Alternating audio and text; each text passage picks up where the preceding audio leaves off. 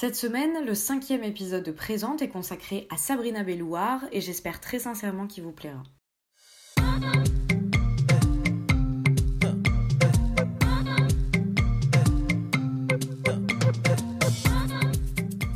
Présente est un podcast dans lequel je souhaite mettre à jour ce qui vient en amont puis en aval de l'art contemporain.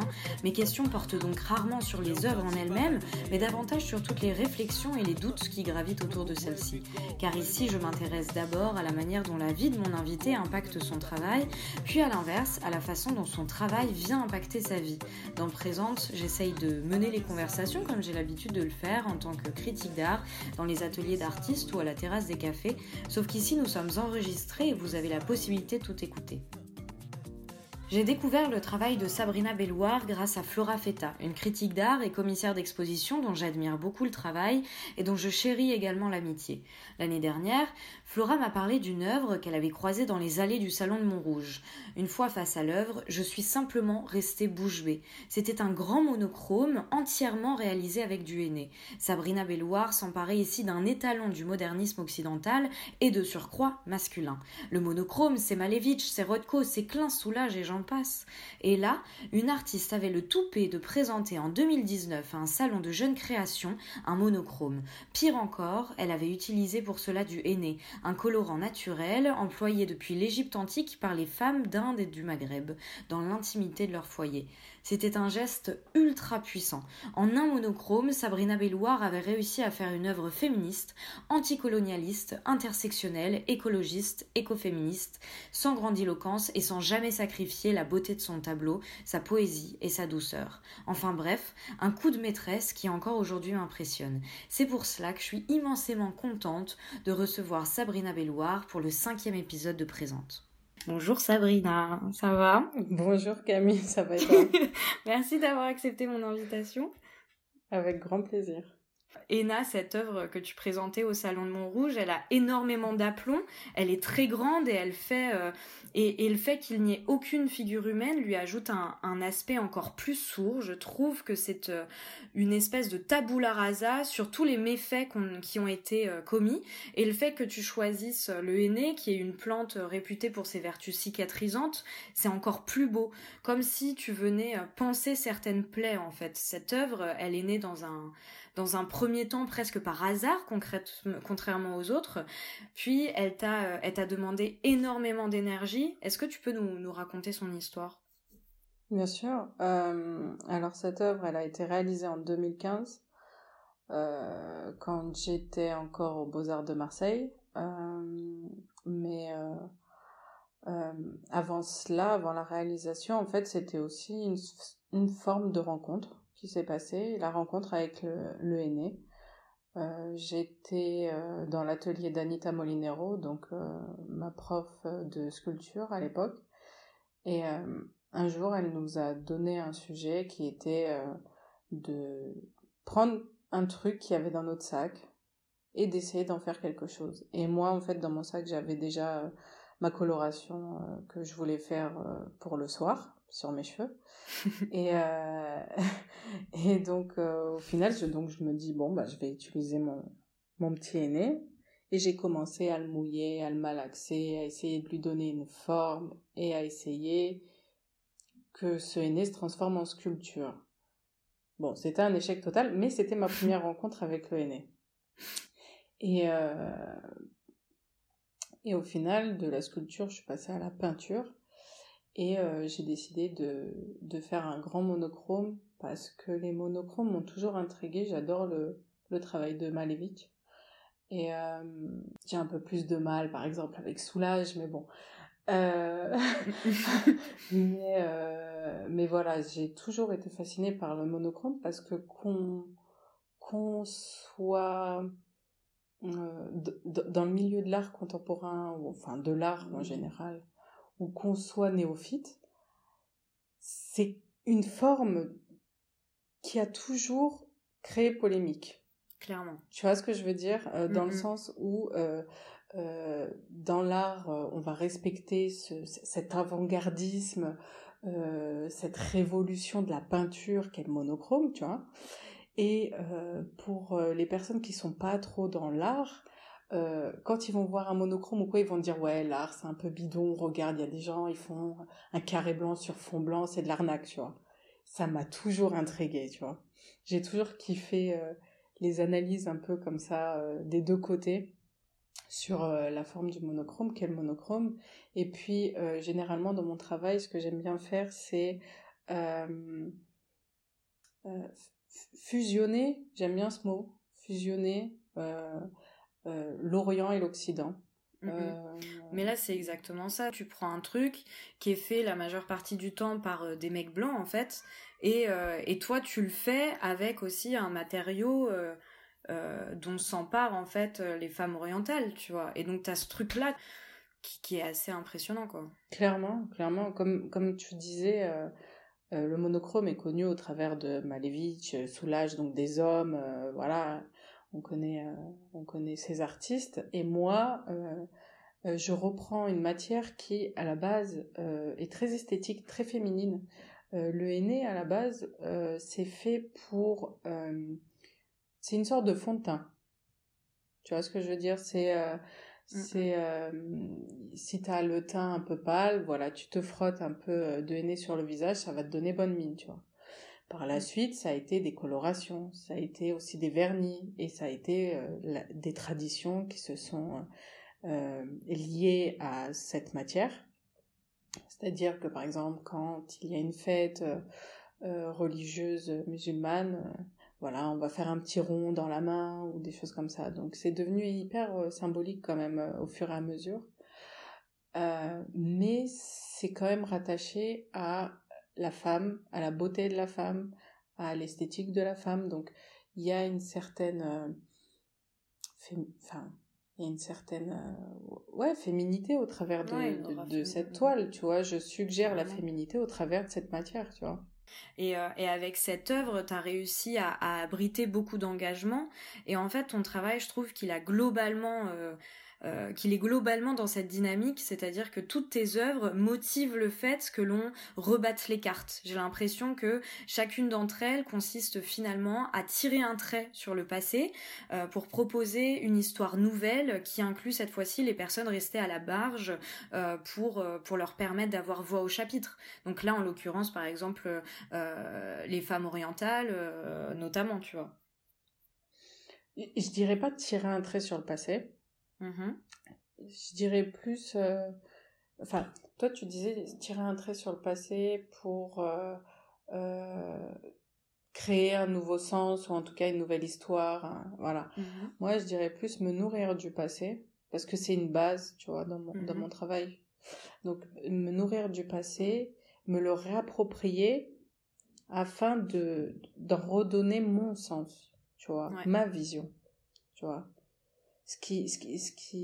Par exemple, quand j'aime bien mettre en avant toutes les personnes un peu mises à l'écart au niveau de la société, et ces personnes-là, je vais aller vers eux, ça va être une rencontre qui va s'installer au fur et à mesure, ça va être des échanges, ça va être une confiance qui va se lier, et par la suite, de par cette confiance, bah, ces personnes vont me raconter un peu leur histoire, d'où elles viennent, etc. Donc je vais emmagasiner tout leur vécu, tu vois, en tout cas ce qu'ils veulent bien me faire partager, et avec ça, je vais par la suite produire une œuvre. Et je trouve, tu vois, je te disais avant de préparer cette interview et prendre le temps en fait de vraiment discuter avec toi, je t'ai dit que j'étais très impressionnée par ta personne, comme Ena en fait, il y a une espèce d'aplomb qui se dégage de toi, et aujourd'hui je pense que je réussis doucement à identifier ce à quoi c'est dû, et je pense que ça vient notamment d'une espèce de colère, et c'est sans doute aussi cette colère-là, elle vient aussi sans doute de toutes ces rencontres que t'as fait aussi, parce que t'as emmagasiné des vécus qui sont pas non plus les plus... Enfin, tu vois, qui sont... chargé d'expériences, de choses, quoi. Donc, Donc, j'ai l'impression qu'il y a une espèce de colère aussi qui est présente en toi et qui donne, en fait, toute la force à ton travail aussi. Clairement, carrément même. C'est en fait la colère de que j'ai envers la société. Enfin, c'est un peu cliché à dire, je sais pas, ça fait un peu de pathos, mais voilà quoi, il y a des choses qui vont pas et ça me fout la haine, tu vois. Donc j'ai envie de le montrer, tu vois, clairement. Il y a des inégalités, il y a du racisme, faut dire, faut appeler un chat un chat, il y a beaucoup de racisme encore à ce jour, tu vois. Donc moi c'est des sujets qui me titillent, tu vois, ça m'alimente, tu vois, parce que j'ai envie de parler, j'ai envie de, tu vois, ces personnes qui sont mises à l'écart, je veux leur donner en tout cas une identité, leur redonner une identité, les mettre sur un piédestal et dire putain, ces gens en fait ils sont utiles dans la société. Les gens étaient bien contents d'avoir des rues pavées, et ben les gens qui ont pavé ces putains de rues, bah ben, c'était des immigrés, tu vois ce que je veux dire. Donc moi j'aime rencontrer ces gens, j'aime raconter aussi mon histoire, parce que l'histoire de mes parents et mon histoire c'est une histoire issue de l'immigration, clairement. Et je me sens vu que je connais ce genre d'histoire, ben, ça m'est familier, et forcément, dans mon travail, il y a ça qui va ressortir, tu vois. C'est automatique, hein, même sans le vouloir, ça vient. Donc, voilà. Et c'est aussi ce que je trouve super, super fort dans ton travail, c'est qu'il y a cette espèce de colère, évidemment, qui est là, tu vois, mais pas que, il y a aussi énormément de curiosité et de bienveillance aussi dans ton travail, comme lorsque tu t'as photographié un monsieur qui s'appelle Monsieur Bobigny, où il y a ces femmes aussi qui sont ces vendeuses d'or en Algérie. T'arrives pas... et c'est ça qui est fort, c'est que chacune de tes œuvres est une espèce de rencontre aussi, et pour motiver cette rencontre, t'arrives pas avec tes gros sabots pour prendre des photos, tu vas prendre ton temps et tu vas vraiment, tu vas pas juste figer une image, tu vas en fait relater un récit, tu vas mettre en récit en fait des vies et des existences. Et est-ce que tu peux nous expliquer un petit peu l'histoire de ce travail, notamment avec ces femmes par exemple, où là on verrait bien comment en fait t'entreprends en fait cette rencontre, qui en plus est motivé uniquement par toi. C'est ça qui est aussi compliqué. Oh.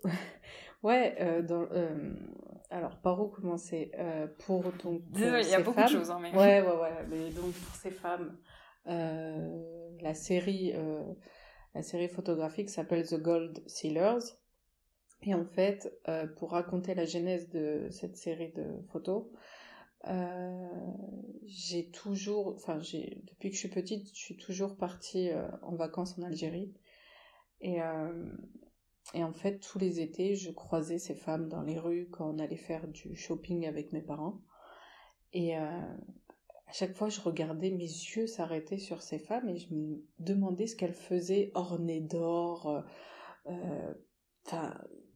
Rien que le soleil tapait sur elles, tu vois, t'es obligé de les regarder, ces bonnes femmes. Et donc en fait qu'on comprenne bien, en fait c'est des femmes qui sont dans tes photos on les voit souvent assises par terre, et qui montrent leurs mains, et leurs mains en fait sur chacune de leurs doigts il y a plein de bagues, il y a plein d'objets en or, etc. Et donc ces femmes, tu dis qu'elles sont un peu partout en fait dans la ville en fait. Elles sont dans certains quartiers d'Alger. Ouais. Bien précis, c'est pas dans toute la ville, c'est vraiment des quartiers bien, bien précis pour leur business qui est connu, tu vois. Et oui, donc ces femmes portent des bagues, des chaînes, t'as de tout en fait là-bas, t'as des bagues Coco Chanel, t'as des bagues Louis Vuitton, c'est d'un kitsch, c'est horrible, honnêtement les bijoux sont dégueulasses, mais t'as ce marquage aussi qui est hyper intéressant des marques, tu vois. Ouais. Le marquage des marques, c'est-à-dire Louis Vuitton, Coco Chanel, Dior, machin. Il y a des bagues que j'ai photographiées où il y a écrit Dior en gros. C'est vulgaire, tu vois. Mais bon. Mais, tu vois, c'est comme... sais, les gens qui n'ont pas beaucoup de moyens, mais qui rêvent d'avoir un jour un sac Chanel, tu vois. Ouais. Ou un sac Vuitton, n'importe quoi. T'as ces choses-là qui sont hyper ancrées dans la tête des gens, inconsciemment, tu vois. Donc, elles, quand elles vont essayer de vendre leur or, elles vont essayer de titiller d'autres femmes avec les mots, tu vois, genre bien spécifique Coco Chanel, Louis Vuitton, genre c'est la classe, ça va se vendre, tu vois. C'est ancré dans la tête des gens et c'est hyper intéressant, mais bon, pour en revenir à l'histoire de base de The Gold, c'est que donc ces femmes, je les voyais depuis toute petite en Algérie quand je partais en vacances là-bas, et en fait à chaque fois je demandais à ma mère qu'est-ce qu'elles font par terre ces femmes, pourquoi elles ont de l'or? Enfin, je comprenais pas ce qu'elles faisaient là. Et ma mère, à chaque fois, elle me disait, c'est la honte, regarde pas, tourne la tête. Bon. Et ça m'a intriguée. Toutes ces années, j'ai grandi toujours en jetant un œil quand même sur ces femmes et en me disant, mais qu'est-ce qu'elles font de honteux, en fait? Je comprenais pas.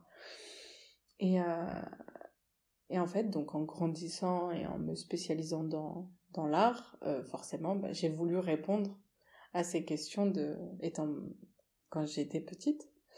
Et en fait, donc, je suis allée à la rencontre de ces femmes. Du jour au lendemain, j'ai pris un billet pour Alger et je me suis dit, vas-y, c'est maintenant, je veux savoir les réponses à mes questions. Ouais, et ça te prenait vraiment la tête, quoi. Ouais, c'était un truc que je voulais...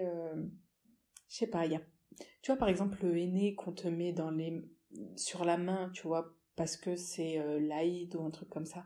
Moi, on me le mettait, mais je savais pas c'était quoi exactement la signification ou le symbole du henné. Enfin, donc en fait, j'ai grandi avec plein de trucs qu'on m'a inculqués. Tu dois faire comme si... Voilà, tu vois.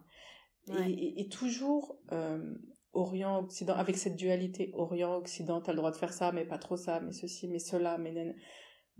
Donc, là, je comprenais pas pourquoi elles étaient là, mais c'était la honte, mais il faut pas les regarder, mais elles sont quand même présentes. Donc, je suis allée à leur rencontre du jour au lendemain. Et j'ai parlé avec ces femmes. Et en fait, ça a mis du temps, hein, parce que quand je suis arrivée au début, elles me prenaient pour une journaliste. J'étais là avec un énorme appareil photo. Bref, c'était pas la meilleure manière de faire. Et en fait, elle se passe le message très rapidement. Donc elle pensait que j'étais journaliste et tac, téléphone arabe, tac, tac, tac, tout le monde savait que j'allais passer. Et il y a une de ces femmes qui m'a fait confiance. Et c'est là que ça a commencé, qu'a commencé en fait l'échange avec une de ces délalates. Elle s'appelle comme ça, les délalates. Et elles sont très connues en Algérie. Donc en fait, je me suis assise à côté d'elles, dans la rue, tout simplement. Et j'étais avec un accompagnateur parce que j'avais peur qu'elles me prennent vraiment pour la Française qui arrive, qui demande une photo, qui demande ouais, voilà, tu vois. Donc je me suis dit, bon, voilà, si je suis avec un ami qui... et un Algérien qui est né en Algérie, tu vois, peut-être qu'elle me ferait un peu plus confiance. Ça va mieux passer. Ouais. Ouais, tu vois. Et en fait, ça a carrément marché, quoi. Je leur ai dit clairement que j'étais artiste et pas du tout journaliste, que depuis petite, clairement, je comprenais pas ce qu'elles faisaient dans les rues et que je voulais simplement connaître leur histoire. Et donc, elles commençaient à me raconter leur histoire du fait que c'était des femmes qui ont vécu, en fait, un deuil. Leur mari est mort, ou un divorce, ou en tout cas, elles n'ont plus cette protection masculine, tu vois.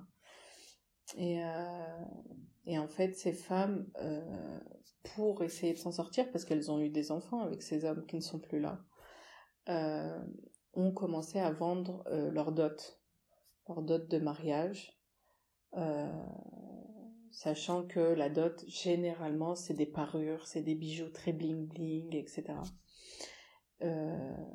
Et donc, elles ont commencé à monnayer leur or. Et voyant en fait que ça commençait à devenir hyper... Enfin, ça fonctionnait quoi, c'était un marché hyper florissant, tu vois.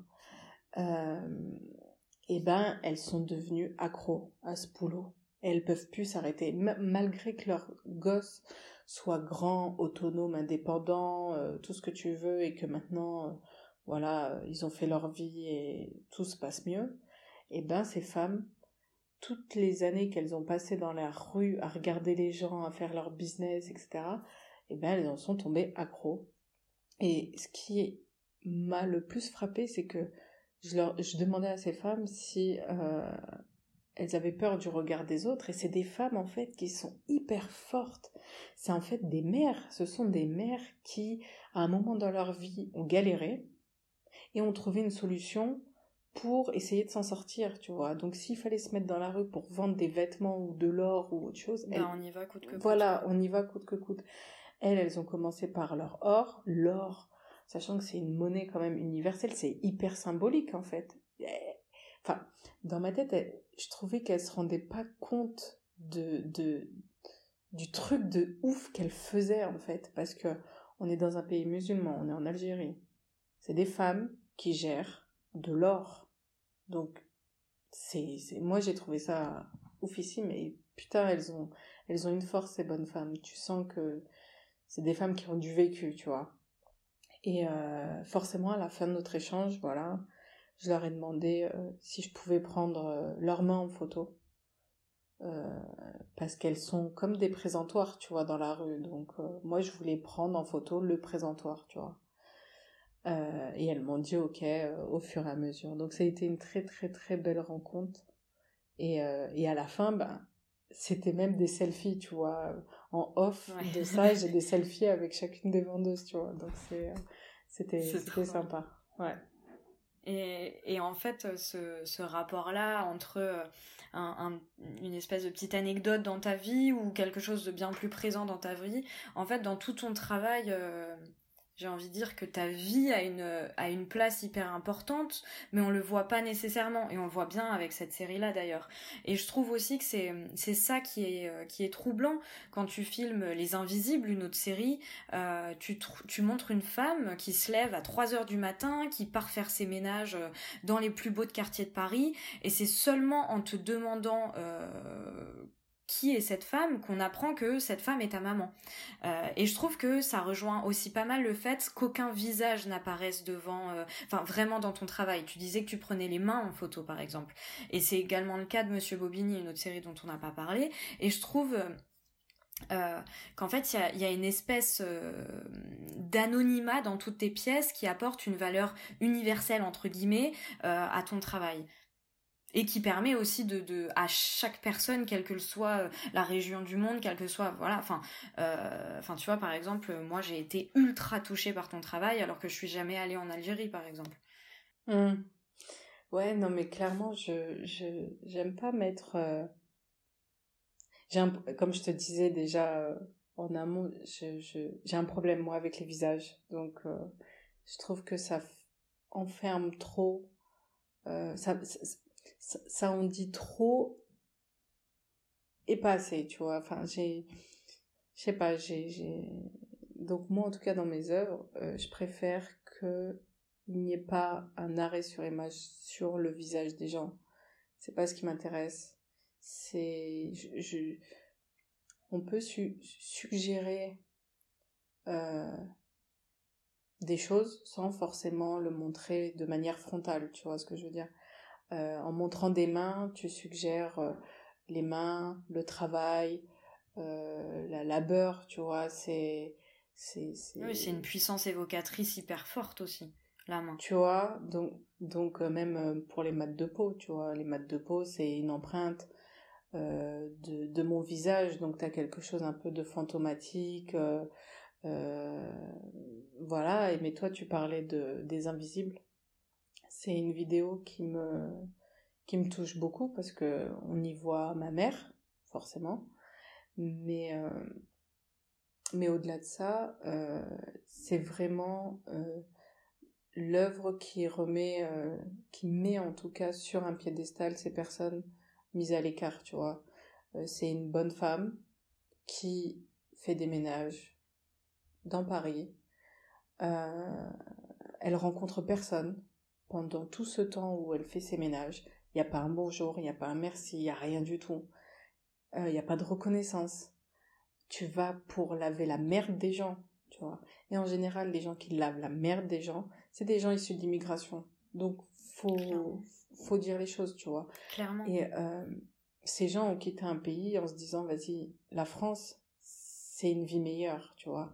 Et au final, ils se retrouvent à la plonge, en train de faire des ménages ou à McDo pour travailler derrière toute une multinationale. Enfin bref, t'as tout un truc comme ça qui me fout la haine, parce que tout à l'heure tu parlais de colère, tu vois, donc là on en revient à cette fameuse colère, et donc forcément je veux mettre en avant ces gens-là. C'est fou parce que dans cette vidéo, à un moment, t'as un temps où donc t'as cette femme qui est dans Paris, et tu entends en fait des oiseaux. Des oiseaux, un chant d'oiseaux, chanter rien que pour elle, tu vois. Et en fait, ma mère me disait, tu vois, je fais peut-être un boulot de merde, c'est un fait, mais qu'est-ce que je kiffe être à 4h du matin dans Paris, je croise personne et j'entends ces petits oiseaux. Et quelques années plus tard, tu vois, j'ai montré cette vidéo à un artiste qui s'appelle Mohamed Bourouissa. Et en fait, il a voulu compléter, on va dire, en tout cas apporter sa touche à mon œuvre. Et en fait, il est retourné sur le lieu où j'ai filmé ma mère, en train de travailler. Et en fait, il a enregistré les oiseaux. Et il est parti à la recherche de ces oiseaux, pour savoir quelle était l'origine de ces oiseaux. Il s'est avéré, c'était un truc de fou, que c'était des rouges-gorges, oiseaux migrateurs. Non, et voilà, un truc de fou, la boucle est bouclée. Non, j'ai des frissons, c'est... ouais, donc non, c'était la belle découverte que j'ai faite via Mohamed Bourouissa, donc j'étais super contente. Enfin, je sais pas, mais moi j'ai des frissons à chaque fois que tu me parles de tes pièces, et même sans que tu m'en parles aussi, tu vois. Enfin, c'est comme cette rencontre avec la pièce Ena, enfin c'est trop fort. Donc merci. C'est gentil. et en fait, on peut dire, mine de rien, que t'as un travail engagé, tu vois. On peut dire que les thèmes que tu abordes peuvent être aussi clivants. On parlait des femmes de ménage, des golden sellers, tu parles aussi des personnes immigrées. C'est pas forcément les thèmes les plus évidents à aborder, simplement parce que ce sont des personnes qu'on laisse dans l'ombre, justement, dont on réclame qu'elles ne fassent pas trop de bruit.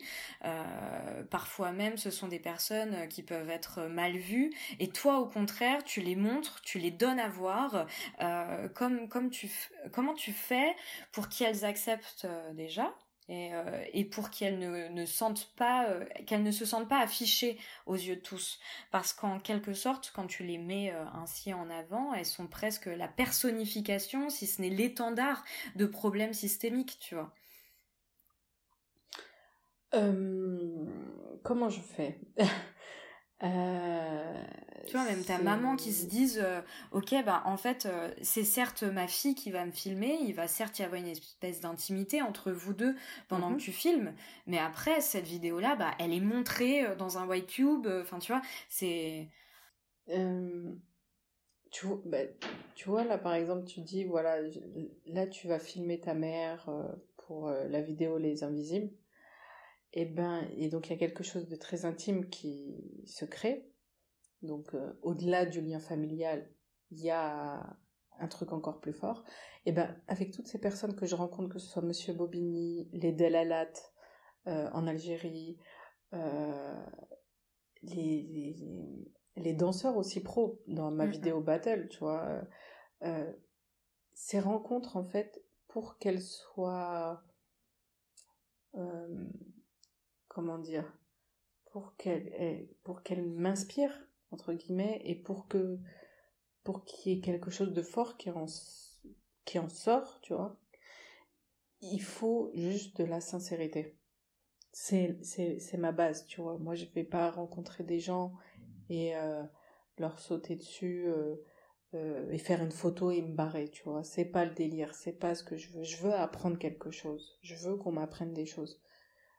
Et si ces choses, je les trouve injustes ou belles, ou enfin, tu vois, que ça, qu'il y a un sentiment derrière ça, forcément, je vais en faire un truc, tu vois.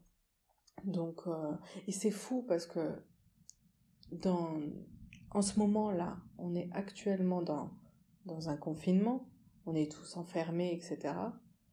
Et c'est fou parce que je vois, j'entends en tout cas des gens qui, à 20h, applaudissent les infirmiers, etc. Ça, honnêtement, c'est beau, hein, ok, ce que tu veux. Mais ça me fout le seum, tu vois, ça me fout la haine. Ça me fout la haine dans le sens où toute l'année, ces gens donnent leur vie pour d'autres personnes. Payer une misère. Que ce soit même les caissiers, que ce soit les femmes de ménage, etc. Mais là, vu que c'est une période de crise, on va aller les applaudir par la fenêtre, parce qu'on est des putains de faux culs. On va les appeler nos héros, etc. C'est ça. Parce qu'on est des putains de faux culs, mais si tu es infirmier et que t'es mon voisin, barre-toi, s'il te plaît. On sait jamais. Tu vois ce que je veux dire ? C'est... Eh ben, tout ça, tu vois, c'est des choses qui me nourrissent, tu vois, tout je sais pas, voilà, toutes ces choses. Et tu vois, en plus, il y a un point en commun dans tout ce que t'as dit, tu vois, c'est que ces caissières, ces personnes qui vont faire le ménage, etc. Enfin, tu vois, tout. Et ben, les 3 quarts du temps, c'est ce qu'on appelle les métiers du care, donc des personnes qui vont soigner, qui vont prendre le temps, qui vont pas avoir les plus gros savoirs, qui vont pas être des médecins, etc. Mais c'est souvent des femmes, et c'est souvent des femmes issues de l'immigration, tu vois. Clairement. Ouais. Et voilà, que dire de plus, quoi. Ça veut tout dire, en fait, tu vois, il n'y a rien d'autre à rajouter, donc bon, c'est triste, tu vois, de se dire que en 2020 il y a encore des gens qui sont mis à l'écart, qu'en 2020 il y a encore des inégalités salariales, qu'en 2020, bref, la liste elle est super longue, mais bon, autant en parler, autant créer des œuvres autour de ces inégalités, et peut-être qu'un jour, qui sait, les choses deviendront à la normale, tu vois. En tout cas, tu fais ça avec... Enfin, tu fais ça super bien, quoi. C'est-à-dire que chacune de tes œuvres, c'est un énorme coup de poing dans la gueule, et en même temps, enfin, tu fais ça avec énormément de tendresse, et c'est ça aussi qui... Enfin voilà, t'as compris, je suis une grande fan de ton travail. J'en arrive à ma dernière question que je pose à chacun et chacune de mes invités que tu connais. La fameuse question. Est-ce que tu réussis à vivre de ton travail, Sabrina ? On parlait des sous en plus, ça tombe bien. Bien sûr. Donc pour y répondre clairement, ça dépend. Ouais. Voilà. Il y a des mois où je vais vendre, il y a des mois où je vais pas vendre. Les jours où je vais pas vendre, je vais souvent assister des artistes. Ouais. Tu vois, qui a un autre boulot, on va dire, tu vois, c'est un boulot alimentaire, mais qui reste dans le milieu de l'art, tu vois. Donc, assister des artistes, ça a été une grande partie de mon boulot, de mes revenus en tout cas. Après, c'est une question tellement gênante. Ben oui. Et c'est pour ça que je la pose. C'est pour ça que je la pose. Oui. Parce que, en fait, comme elle est gênante, parce que je pense qu'on est dans un milieu aussi de paraître, en fait. On est dans un milieu où, en fait, on doit montrer que tout se passe bien, tu dois avoir un compte Instagram super beau, montrer, en fait, que t'es désirable enfin, tu vois, et que t'es désiré pour derrière, que ce soit moi en tant que critique d'art, je suis exactement dans la même dynamique. Il faut que je montre que je vends des textes, que machin, que j'ai, voilà, un texte par-ci, par-là et tout, pour derrière avoir d'autres clients ou clientes. Faut qu'on ait une belle bio, aussi, qui soit un peu sexy, tu vois, pour attirer les gens, pour attirer les... Et au final, tout ça, c'est du bullshit, tu vois, parce que il y a des mois où mon compte, il est à moins, laisse tomber, on connaît. Chiffres, voilà, on connaît les moments où t'es là à manger des pâtes, limite, t'es là en train de te dire, putain, j'ai fini les études ou je suis encore dedans, Grave. Tu vois. Donc voilà, c'est des périodes aussi qui m'arrivent où forcément, ben, quand il faut aller gratter pour finir les fins de mois, ben tu vas gratter. Et en plus, j'ajoute à cela que pour produire, en tout cas des œuvres, il faut de l'argent. Mais c'est ça. Et ben, ça tombe pas encore du ciel, tu vois. Et avant que... tu puisses en vivre, je pense qu'il faut un temps, plusieurs années, tu vois. Il faut que tu fasses ton taf. Tu t'accroches. Ouais, voilà, que tu t'accroches au moins une dizaine d'années pour pouvoir commencer à en vivre, tu vois ce que je veux dire. Donc là, je suis dans la période où parfois ça va, parfois ça va, parfois ça va pas. S'il faut aller faire un autre boulot, j'irai faire un autre boulot pour pouvoir continuer de produire, pour pouvoir vivre, tout simplement. Donc voilà. Ouais, c'est un métier, comme on dit, où il faut de l'argent pour travailler, quoi. Et c'est ça qui est quand même ouf. C'est ça qui est hyper paradoxal. Et c'est pour ça, tu vois, que je suis attachée à cette dernière question, parce que évidemment, je sais très bien que c'est pas évident pour les artistes d'y répondre, mais parce que justement, il y a ce truc-là de se rendre désirable, etc. Tu vois, et c'est un truc, comme je te disais, que je vis aussi. Mais en fait, plus on mettra en avant en fait ce problème-là de la rémunération et du statut d'artiste, plus aussi on s'en rendra compte et on sera amené à le régler. Donc merci de répondre à cette question, même si je sais qu'elle n'est pas évidente, quoi. Ouais, non, j'ai pas de gêne au niveau de l'argent ou quoi que ce soit, tu vois. Je pense que avant de faire des études d'art, tu te poses la question toi à plusieurs reprises avant de te dire voilà, je vais être artiste ou je vais pas être artiste. Tu sais où tu fous les pieds, tu vois. Donc soit ça marche pas, mais avant que ça marche, en tout cas, il faut galérer. Il faut s'accrocher et y aller. Voilà, c'est comme tout. Mais c'est pas mal de finir là-dessus. C'était le 5e épisode de Présente. Merci de l'avoir écouté. Merci Sabrina d'avoir accepté d'y participer. Je remercie également David Walters d'avoir accepté de me prêter sa musique pour le générique. Pour le prochain épisode de Présente, j'accueillerai Nicolas Dauban, avec qui on parlera de ses sujets de prédilection, comme le milieu carcéral bien sûr, mais aussi de résistance. On est finalement toujours un peu dans les mêmes thèmes, j'ai l'impression que c'est pas plus mal. Mais d'ici là, prenez soin de vous et je vous embrasse.